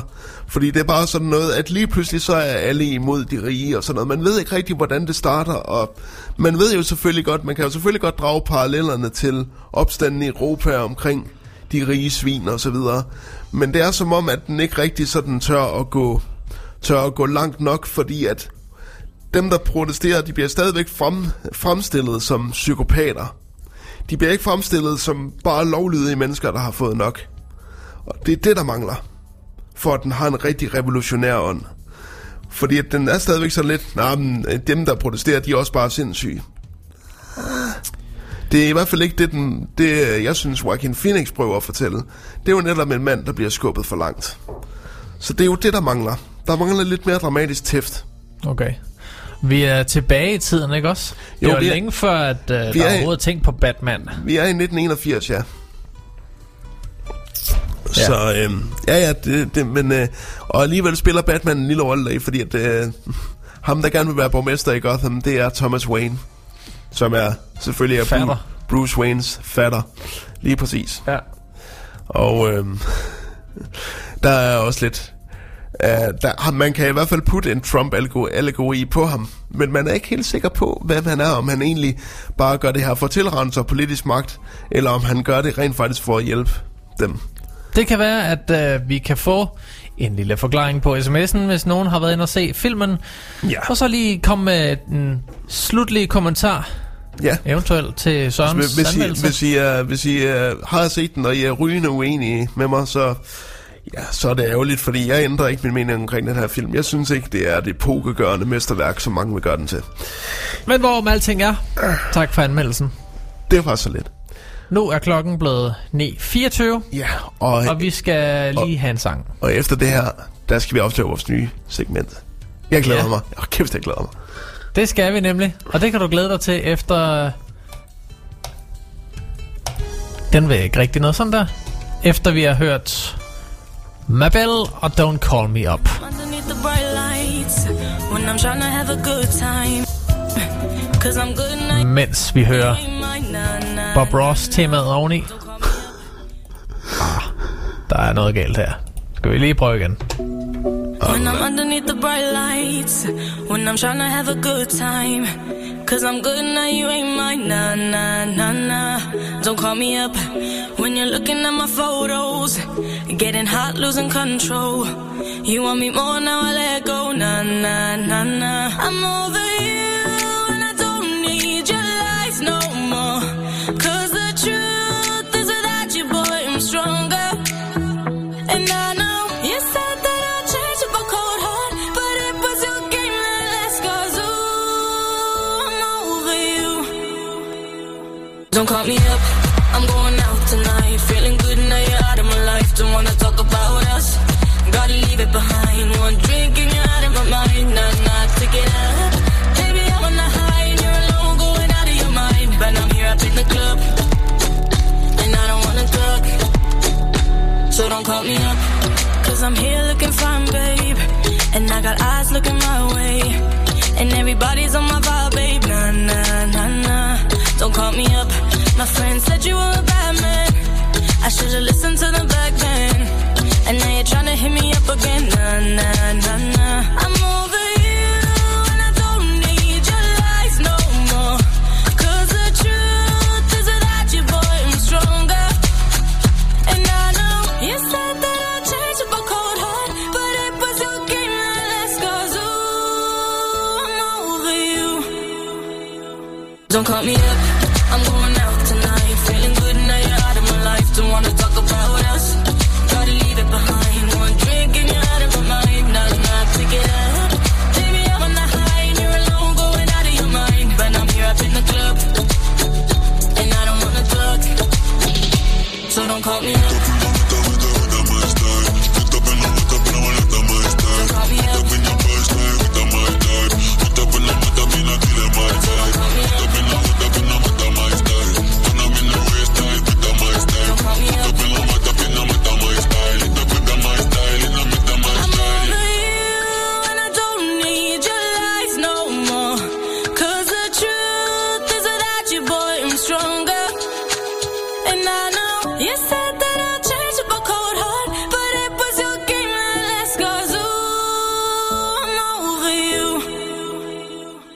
call me up. Don't call me up, I'm going out tonight, feeling good now you're out of my life. Don't wanna talk about us, gotta leave it behind. One drink and you're out of my mind, now I'm not picking up.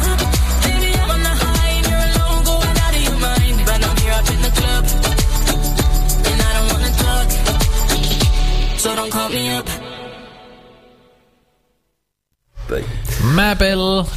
Call Me Up. Ja. Yeah. Klokken den er 09:28. Ja. Yeah. Og nu er det ved at være tid til vores... Eller den lille premiere på vores nye segment. Ja. Eller undskyld, på dit nye segment. Nej, Daniel, det er vores. Det er vores nu. Det er blevet taget ind i Vibe FM, og det er blevet assimileret, og nu er det vores. Så siger vi det. Ja.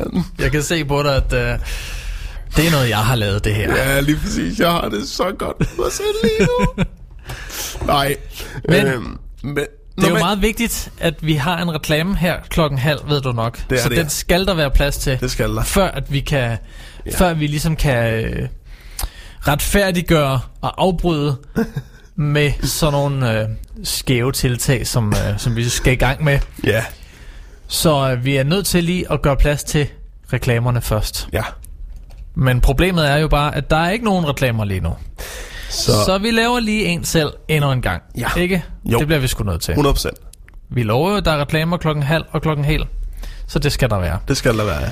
Ellers så bliver vi smidt ud af radio- og tv-nævnet.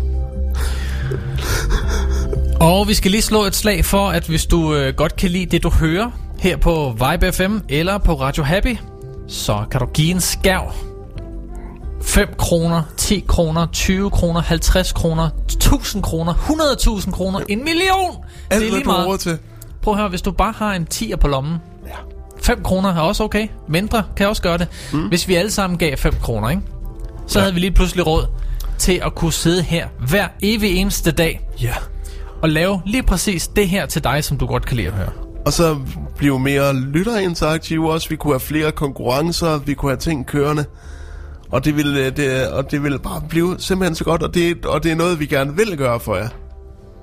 Så hvis du gerne vil have, at vi gør det for jer, eller for dig, hvis du gerne vil have, at vi gør det for dig, så kan du gå ind på vibefm.tier.dk. Og tier, det er 10 og ER. Yes. vibefm.tier.dk. Der kan du gå ind og give os et helt valgfrit beløb. Det beløb, du lige har udsigt til, okay, det kan jeg godt undvære i måneden. Så går du ind og donerer det fast hver måned. Og så trækker den selv. Yes. Helt automatisk. Det er simpelthen noget af det smarteste, der nogensinde er lavet i internettets historie. Og det er den nemmeste måde at støtte content creators på. Præcis. Og det er vi jo per definition. Vi er content creators. Jeg ved faktisk ikke, om der er andre radiostationer, som bruger tier, som vi gør nu. Nej, altså jeg ved kun der er en del podcasts, der gør det. Og videocasts. Men ikke radiostationen, det har jeg heller ikke hørt om. Så fedt at være den første. Så gå ind, hvis du lige har et par kroner på lommen. Bare et par kroner. Så send dem afsted. Og så kan det være, der kommer noget ud af dem i sidste ende. Inden på vibefm.tier.dk 10er.dk. Og nu? Ja. Nu er det blevet tid. Jeg har lavet en rigtig god åbner til den her, Søren. Så okay. Nu hold lige hesten. Nu er det nemlig blevet tid.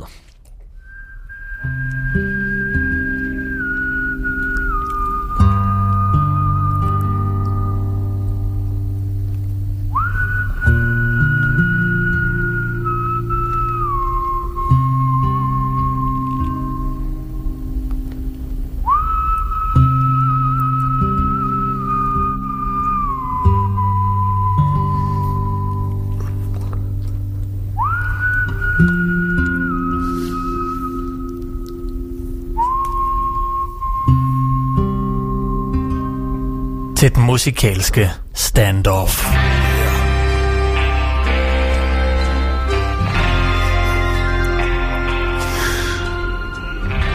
var ret fedt, det der. Tak. Ja, det var ret fedt. Det var mig, der fandt på det. Ja, det var det.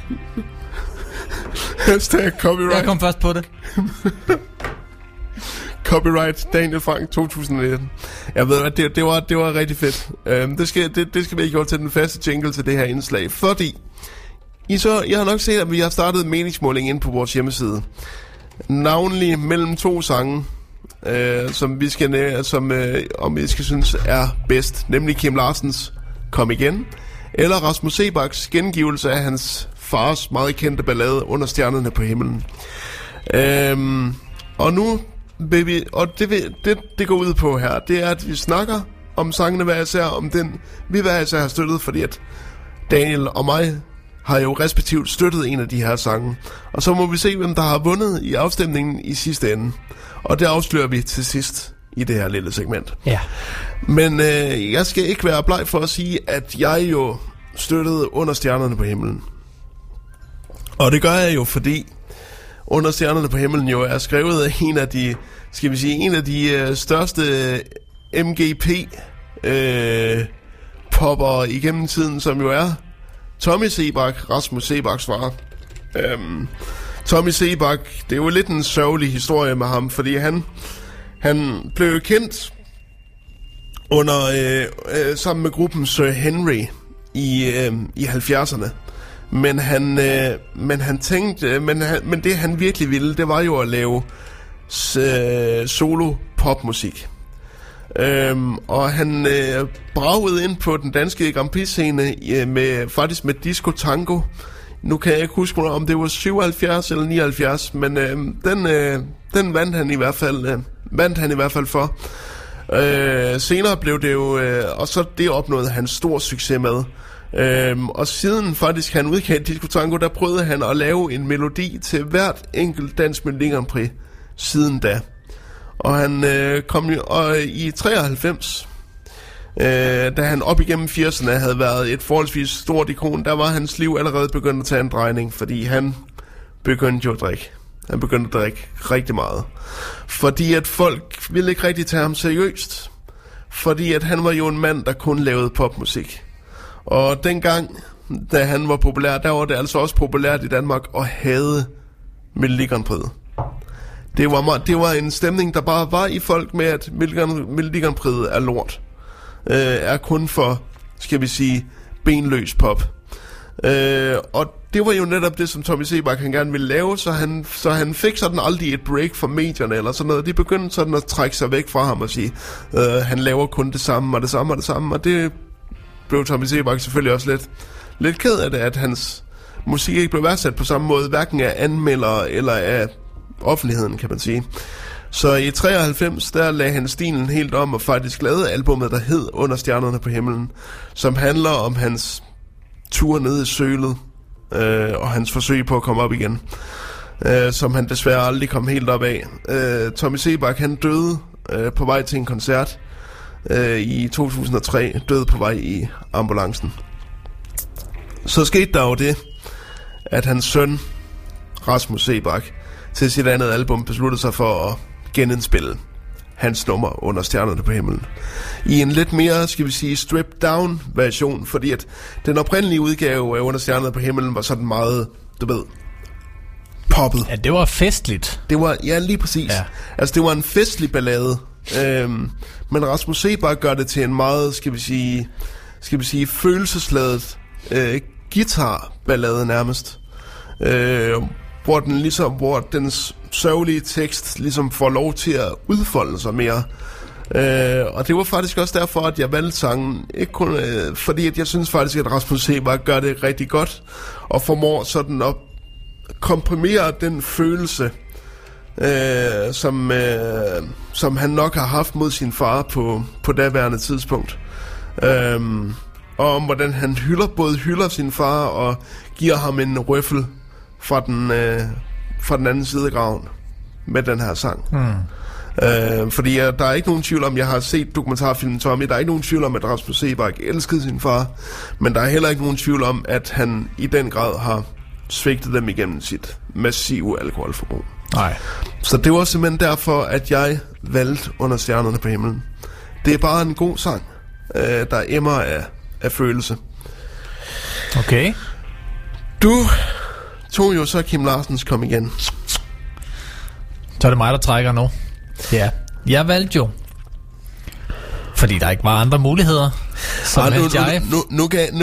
Jeg gav dig jo første valget. Det var ikke helt færdigt der. Nej, det synes jeg.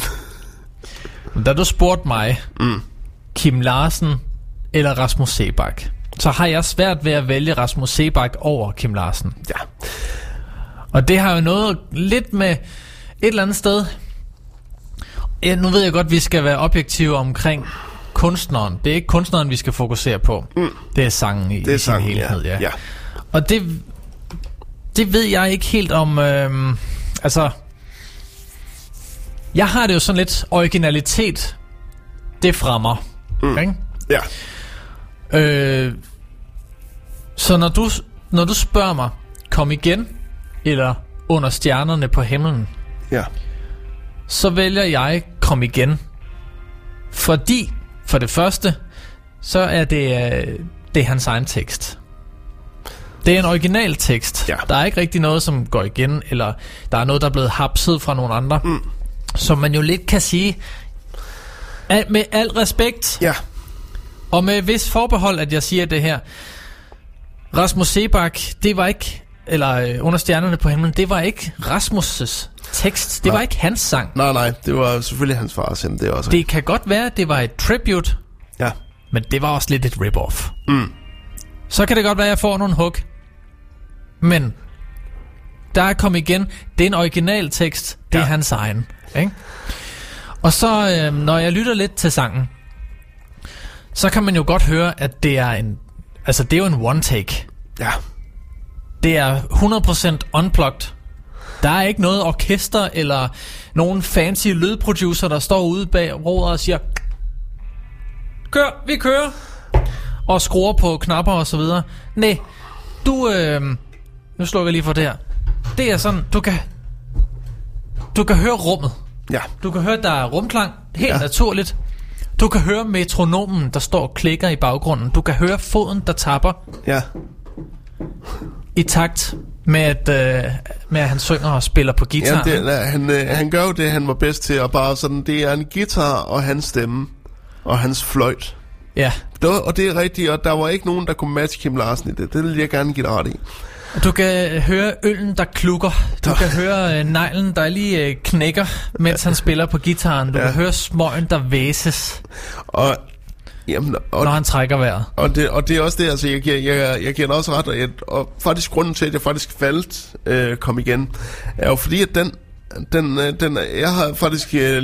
jeg har faktisk erfaringer med, at der faktisk er flere af mine omgangskreds, der har et meget sentimentalt forhold til den her sang. Nå. De synes, den er virkelig, virkelig sørgelig. Og den vækker altid meget stærke følelser i folk, den her.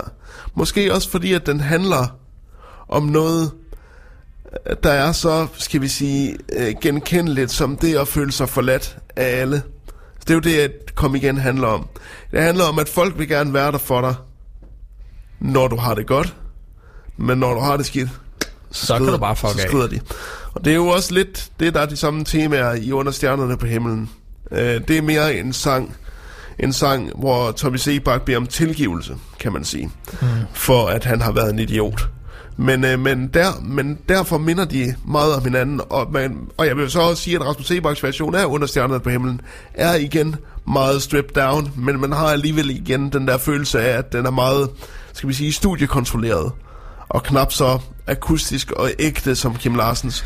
Men alligevel... Det var også lidt derfor, at jeg valgte kom igen, eller at jeg foretrækker den her over den anden. Ja. Netop fordi jeg synes, at når man sammenligner dem, så er Rasmus og hans version, den er lidt overproduceret. Ja. Det bliver meget, altså meget tæt pakket og en afdæmpet lyd i forhold til den her åbne lyd, som Kim Larsen han har i kom igen. Jamen 100%. Hvor man kan mærke, at det her, det er bare ham, og så spiller han. Ikke? Og lige præcis. Og så må jeg jo nok også sige, hvorfor jeg også valgte den, bare lige for at gøre det klart igen, fordi nu står jeg jo roser kom igen meget, og det er også fordi, jeg synes, kom igen er en god sang, men jeg synes alligevel, at Under stjernerne på himlen skal have den, fordi det er stadigvæk en fantastisk sang om syndsforladelse. Jeg synes, Rasmus Seebach formår i den her ene sang at komme ud, som om han rent faktisk mener det, han står og synger. Det mærker jeg ikke i mange af hans andre meget mere overproducerede popsange. Men i den her... Der kan det godt være sådan lidt... øde ø og lidt i fem. Altså, jeg føler bare, at han står og synger, og så skal han have sin check lige bagefter. men han skriver den faktisk, mens han synger. Ja, lige præcis. Det er derfor, man lige kan høre, hvis man skruer hende, så kan man høre, at han skribler imens. Så må jeg godt lige slå et slag for...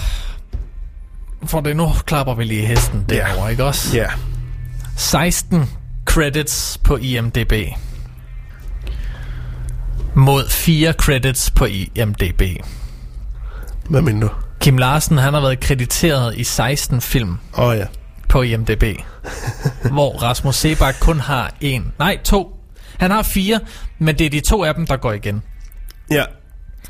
Så kan det godt være, at han er blevet voldspillet på Danmarks Radio i forhold til, hvad Kim Larsen har på den her. Mm. Men har Rasmus Seebach skrevet et nummer til en film? Julekalenderen er ikke med her. Det tror jeg ikke, han har. Mm. Det tror jeg ikke, han har. Jeg ved, at han har skrevet et nummer, der tager udgangspunkt i Brødrene Løvehjerte. Ja. Det ved jeg, han har gjort. Men jeg tror ikke, han har lavet et nummer til en film. Aldrig. Fordi det er jo også det, der er interessant med Kom Igen. Fordi den er jo skrevet til en film. Ja, det er den nemlig. Den er skrevet til Anders Matthesen, fordi han skrev et brev til Kim Larsen, ja, efter han havde hørt Pianomand. Ja. Hvor han jo blev så betaget af det nummer, at Kim, han skal bare skrive temasangen til min film. Ja. Så han skrev et brev til ham og spurgte, kunne det ikke være noget for dig, og så lave et eller andet nummer til min film? Ja. Sorte Kugler, som udkom i 2009. Ja. Og der var Kims svar: jeg ved sgu ikke lige, om inspirationen er der nu, men du kan jo sende mig en scene fra filmen, og så kan jeg se, om fisken bider på. Og få dage senere, så modtog han alligevel nummeret fra Kim Larsen. Og det blev jo så Kom Igen. Og forestiller man så, altså når man hører det, så læser man jo det brev op med Kim Larsens stemme. Ja, jeg ved sgu ikke, om inspirationen... Jeg ved sgu ikke lige. Ja. Lige præcis. Skal vi lade folket tale? Lad os lade folket tale, og nu er afstemningen jo lukket, så vi kan ikke gå ind og påvirke den. Skal vi se, hvad de siger? Jeg har en fornemmelse af, at det bliver tæt. Det bliver en tæt. Det er tæt. Er det tæt? Det er tæt. Okay. det er simpelthen... Det er så tæt, at det er til grin. Er det så specielt her i premieren, ikke? Er det... Nu, så ved jeg jo godt, hvad resultatet er blevet. Fordi resultatet er nemlig med 20 stemmer 50-50. Der er 10 stemmer på Kim Larsen Kom Igen, og der er 10 stemmer på Rasmus Seebach. Ja. Og vi skal jo give den sidste vote, selvom det giver ikke rigtig nogen mening, for det tæller jo bare en ekstra. Fordi så vil du give en til Kim Larsen, jeg vil give en til Rasmus Seebach. Ja. Så hvordan gør vi det her? Vi skal jo spille den sang, som har fået flest stemmer. Ja, det skal vi jo. Og det er sådan lidt... Nu har de jo begge to vundet. Ja, nu har de begge to vundet. Og vi kan ikke nå at spille dem begge to. Nej. Så derfor... Det er lidt en ærgerlig situation, det her. Det er en meget ærgerlig situation. Næste gang, der må vi prøve at tage nogen, som måske ligger knap så tæt på spektret. Men så bliver det... Så vil jeg jo resonere sådan her. Hvem har vi aldrig... sådan rigtig spillet før på det her, i det her program? Fordi vi har jo spillet Kim Larsen, kan man sige. Har vi ikke spillet Rasmus Seebach, synes du? Jeg tror aldrig, vi har spillet Rasmus Seebach, ikke i vores program. Okay. Ved du hvad? Skal vi have... Så får vi Rasmus Seebach. Men det er stadig 0-0. Der er ikke nogen af os, der har vundet, fordi at stemmerne er fuldkommen. Er det så ikke et point hver? Er det et point hver? Står den 1-1? Ja. Ja. Vi kan også give den. Ja, det lyder, synes jeg. Det lyder, vi skal jo have den i gang, ikke? Det lyder også bedre end 0-0. Ja. Så tak til dig, der har været inde og stemme på, ja, afstemningen på Facebook. Der kommer en ny afstemning på fredag. Ja, og har du egentlig tænkt over, hvem det skal være? Ja, det har jeg. Har du det? Hvem? 2 kunstnere, der ligner meget hinanden, og måske gerne vil lidt det samme. Ja. Ikke har samme historie, men laver den samme genre musik. Ja. Lizzy og Medina. Lissi og Medina. Og der snakker vi Ramt i Natten. Ja. Versus Kun for Mig. Fordi de ligger tæt op ad hinanden. Det er eddermame, hvor også to gode sange kommer op og dyst mod hinanden. Jamen, Så det bliver den musikalske standoff i næste uge på tirsdag mellem 8 og 10. her på Vibe FM og Radio Happy. Så hold øje med afstemningen, den kommer på fredag.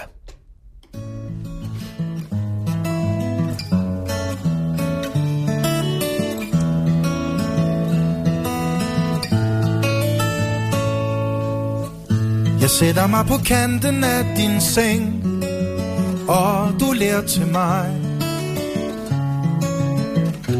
Verden svinder ind til ingenting, når jeg ser på dig. Du ligger ligesom musestille, og virker ubeskriveligt lille imellem dine mange sjove dyr. Men i drømmelejen finder vi to vejen ud mod nye eventyr. Under stjernerne på himlen sejler du med mig. Luk nu stille dine øjne, så er vi på vej. Vi sejler over vandet og ind i drømmelandet, du og jeg.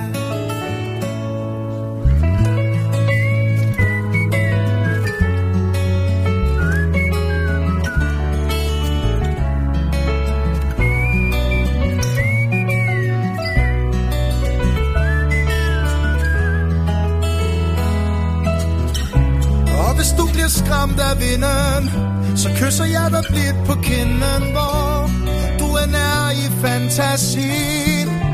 Vil jeg altid være her hos dig, min kære. Læg nu tryk din hånd i min.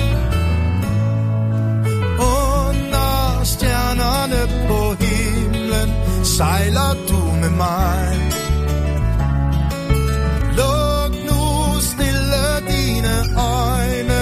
Så er vi på vej. Vi sejler over vandet og ind i drømmelandet, du og jeg. Drømmelandet, du og jeg.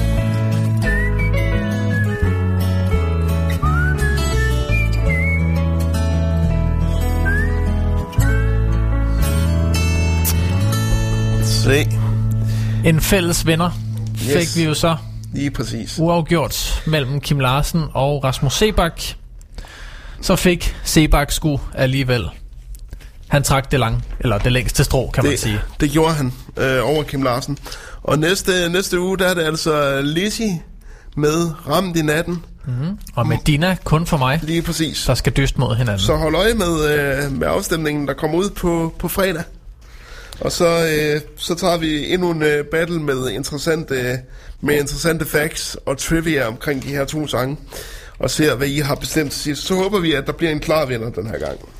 Og så vil jeg godt lige slå et slag for, at man skriver ind til os, og fortæller, eller kommer med et forslag til to sange, der skal dyste mod hinanden på et andet tidspunkt. Ja, det må I meget gerne. Det kunne da være sjovt, altså. Vi bestemmer jo selvfølgelig, hvad for nogle sange, der skal dyste. Ja. Men lidt inspiration, det skader jo heller ikke. Inspirationen skader aldrig, og specielt ikke, når den kommer fra jer. Og så lige her på falderæbet, vi skal jo til at have fat i vores synske ven, John, der ser alt. Inden at han får lov at søbe i hans egen. Jeg har ikke noget godt slang til det. Men inden da, så vil jeg lige slå et sidste slag for at man kan støtte programmet økonomisk. Ja, faktisk hele radioen. Ja. Økonomisk. Programmet, radioen, vores kolleger. Os. Alle content creatorerne på Vibe FM og Radio Happy. Ja. Kan du støtte økonomisk med et lille valgfrit beløb om måneden. Det kan være en 5'er, en 10'er, eller whatever du lige har på lommen. Gå ind på vibefm.dk. Nej, undskyld, vibefm.10.dk. Ja. Og vælg det beløb, du har lyst til at støtte.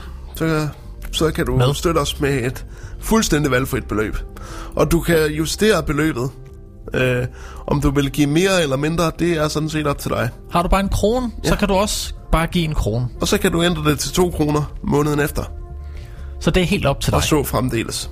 Og vi siger tak på forhånd. Det gør vi. Det var en god morgen for denne omgang. Mit navn er Daniel Frank. Mit navn er Søren Meinertz. Og vi er tilbage igen på tirsdag i næste uge mellem 14 og 18 her på Vibe FM og Radio Happy. Du kan høre podcasten efter klokken 10 inde på vibefm.dk/podcast. Ja. Og ellers så lyttes vi jo bare ved igen i næste uge. Det gør vi. Søren, tak for i dag. Tak for i dag, Daniel. God morgen. God morgen.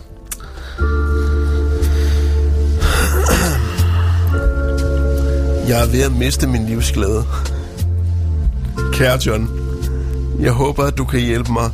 Jeg føler, at jeg er ved at miste min livsglæde. I cirka 20 år har jeg kendt min kæreste. Min kæreste er enkemand, og vi har begge voksne børn og børnebørn. Problemet er, at jeg aldrig er blevet accepteret af hans børn, og er blevet holdt udenfor. Jeg bliver behandlet som en, man bare træder på, og det sårer mig efterhånden meget.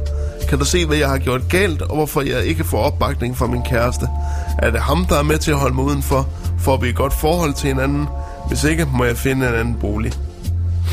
Kære ulykkelige, din kæreste er virkelig glad for dig, men han er meget konfliktsky. Han skulle have slået i bordet over for børnene for længe siden. De ved ikke rigtigt, hvad du vil være med til, og hvor meget du vil have med dem at gøre, da din kæreste er tilbageholdende i alt. I vil få talt ud, og det bliver meget bedre fremad, da han er bange for at miste dig. Jeg ser, at hans børn er glade for dig. Mm-mm. Det var godt svar. Ja, det var det. Hvor er min medicin? Den er i skabet. Det er den. Er det noget, vi vender på allerede nu? Ja, det kan vi godt. Okay. Jeg håber, at du kan hjælpe mig. Jeg har fået forlagt noget meget vigtig medicin. Min heroin. Kan du se, hvor det er henne? Jeg bor alene, og de gæster, som jeg har haft, kan ikke have fjernet medicinen. Det må være her i lejligheden.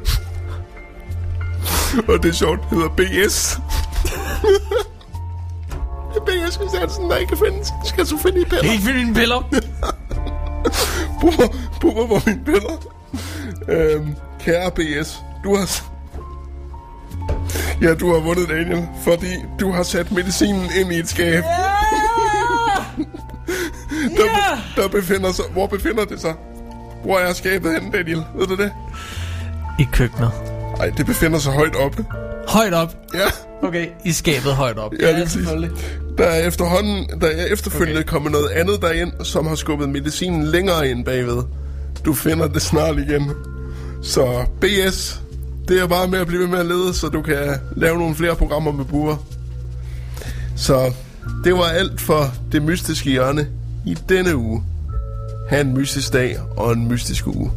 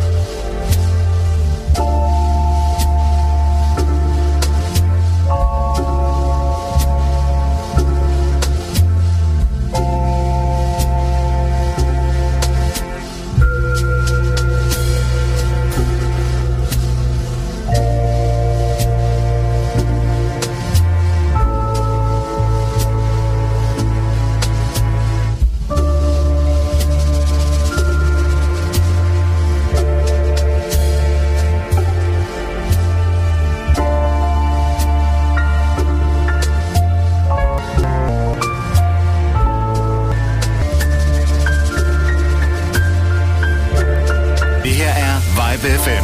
Klokken er 10. Du lytter.